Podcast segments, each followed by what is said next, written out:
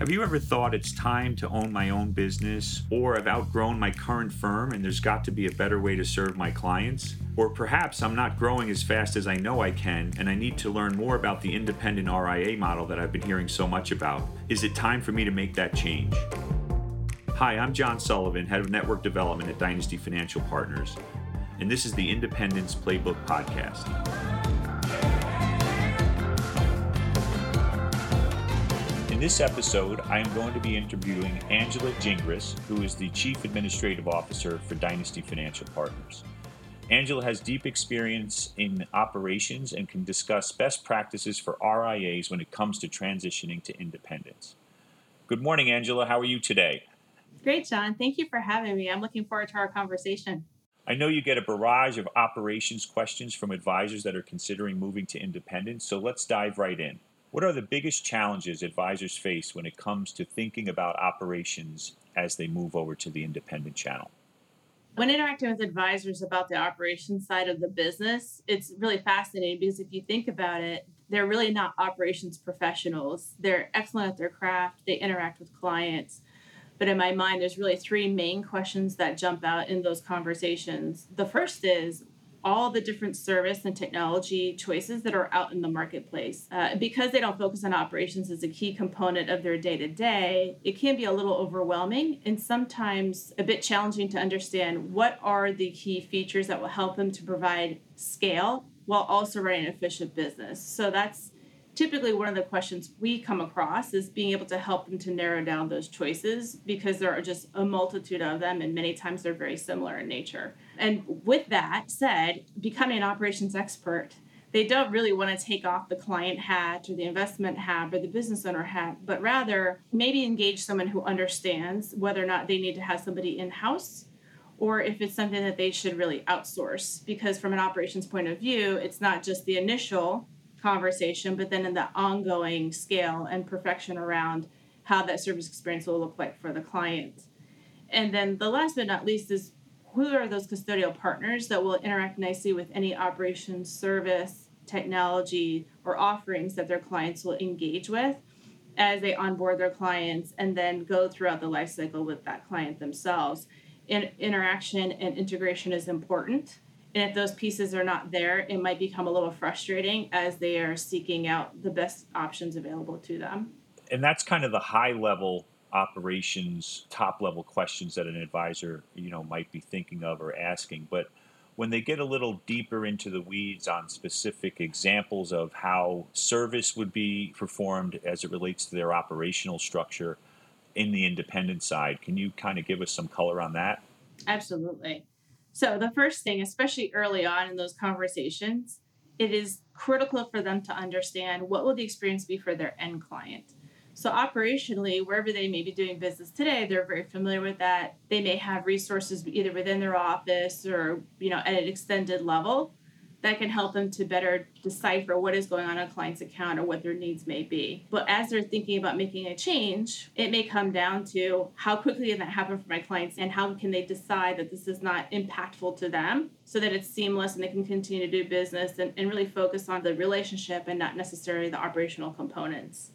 But then as they get further into their due diligence process, they also have to understand the service. So there's the te- the technical mechanical aspect of it. There's the client onboarding piece but then what about the service? Who can respond to their situations? Who understands their business? And if there are special nuances or types of clients that they work with how can that service component that partner assist them better to make sure that the client's getting everything that they need um, but last but not least, there's also a level of expertise and training that might go on with this choice. So, operationally, if it's a, a service partner or a technology, what's the complexity level of that? You know, how much are they going to have to invest? How much will their people need to invest? And is it something that is simple for the client if in fact the client has a portal or will be engaging that service partner and or the technology that's being utilized there? So that should all be within an assessment that this advisor should be thinking about as they're performing some degree of due diligence uh, to make sure that they choose those right partners.